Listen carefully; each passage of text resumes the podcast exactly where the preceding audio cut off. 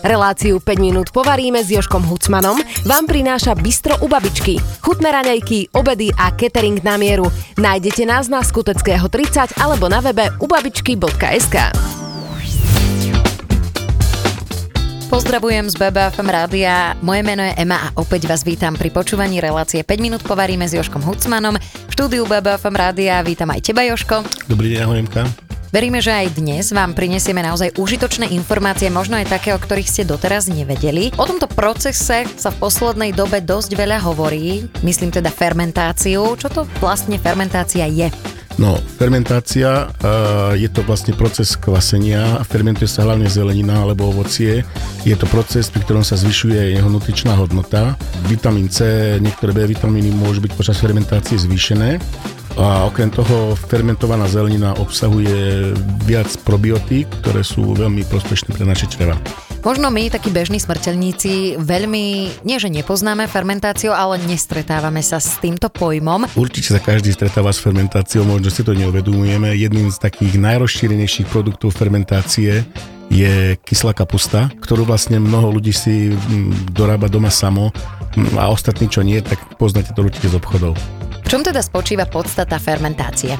No, fermentácia začína tým, že zelenina alebo to ovocie sa namočí do slanej vody alebo sa osolí, čím sa vytvorí prostredie, ktoré je ideálne pre rast istých typov baktérií, ktoré sú na povrchu a zatiaľ čo potláča rast iných mikroorganizmov, ktoré nie sú pre organizmus také prospešné. E, následne sa umiestni do nádoby, kde sa zabráni prístupu vzduchu a fermentačný proces takto trvá od niekoľkých dní až po niekoľko týždňov v závislosti od typu zeleniny, ovocia, od teploty fermentácie. Mm-hmm ale v podstate je to proces, na ktorý dá sa povedať, že takmer vôbec netreba dohliadať. Ono to znie celkom komplikovanie, vedeli by sme si to nejako zjednodušiť? Áno, dá sa to zjednodušiť. Zoberme si napríklad taký kaleráb. Určite mnohí ľudia nevedia o tom, že kaleráb sa dá fermentovať, alebo aj reďkovka, je to veľmi dobré. Očistíme si, nakráme si na také rezance, žilien, ktoré mierne osolíme alebo môžeme si odvážiť, ak chce už niekto byť úplne presný a dáme tam 2 až 3 soli na tú hmotnosť toho kalerábu alebo reďkovky, tak to nasolíme, zavákujeme a necháme v tomto vákuovacom sáčku, tam prebehne proces fermentácie. Že proces fermentácie prebehol, zistíme podľa toho, že ten sáčok sa nám nafúkne.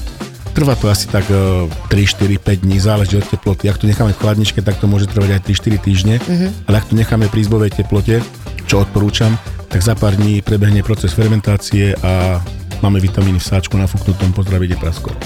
Okrem teda kalerábu alebo reďkoviek alebo kapusty, čo všetko sa dá fermentovať? No, fermentovať sa dá asi každá zelenina, aj ovocie, ale najčastejšie asi kapusta, uhorky, mrkvička, cibula, ako som už spomínal, jablká, hrušky.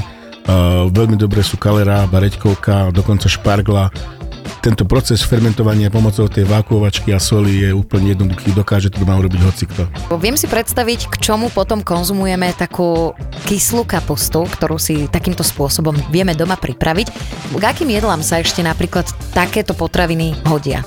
Tak ako napríklad e, máme radi perkel s haluškami, k tomu si môžeme pridať kyslé uhorky zavárané, takisto tie kyslé uhorky môžeme nahradiť fermentovaným kalerábom alebo tou reďkovkou. Dokonca môžeme si spraviť takú kvázi kyslú omáčku studenú. Jeden z krstných otcov fermentácie na Slovensku, šéf kuchár Peter Ďurčo, ktorý pracoval istý čas v Žiline, tak na jednej akcii robil takú exhibíciu s fermentovaním. Pripravil tam takú omáčku, ktorú som naozaj bol som prekvapený, keď som to chutnal, bolo to veľmi dobré, bolo to kyslé a sladké zároveň ako potom prezradil, bolo tam len fermentované jablčko nastruhané a s troškou medu. Zamiešané, úžasné, úžasná príloha k mesku pečenému. Keď si teda zeleninku a ovocie sfermentujeme, ako to potom máme skladovať? Tam ten proces môže naďalej prebiehať aj ten enzymatický, takže ja odporúčam dať to do chladničky a v chladničke to potom vydrží aj niekoľko týždňov, mesiacov. Ak to samozrejme nezieme. Samozrejme, ak to nezieme. Neoplatí sa dopredu fermentovať toho veľa, lebo naozaj e, takýmto spôsobom sa dá kedykoľvek pripraviť e, týždeň vopred, že nemusíme si to robiť na mesiace dopredu, vieme si pripraviť veľmi rýchlo akúkoľvek sezónnu zeleninu.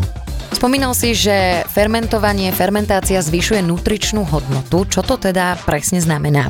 Prívlastok nutričná je odvodený od slova nutrícia, ktoré pochádza z latinského slova nutritio. V podstate to znamená výživa alebo, alebo výživná hodnota. Čiže čím vyššia nutričná hodnota, tým vyššia tá výživná hodnota. Čiže keď si budeme takto pripravovať e, zeleninu alebo ovocie, vieme, že určite do seba dostávame veľa vitamínov a veľa potrebných látok, ktoré nám pomôžu byť zdravší. Áno, a ešte jedna zaujímavosť. Takáto fermentovaná zelenina, napríklad kyslá kapusta, nám dá oveľa menej kalórií, koľko potrebujeme na jej strávenie. Mm-hmm. Čiže prakticky čím viac jeme, tým viacej schodneme. No tak toto sme presne potrebovali na záver tejto časti relácie počuť. Myslím si, že nie len dámy, ale aj páni, takže hor sa fermentovať a v plavkách budeme vyzerať určite oveľa lepšie. Na dnes je to všetko. Joško, ďakujem, že si sa s nami podelil opäť o ďalšie zaujímavé informácie. Maj sa pekne, ahoj. No a vás, milí poslucháči, pozývam počúvať aj ďalšiu časť relácie 5 minút povaríme s Joškom Hucmanom opäť o týždeň.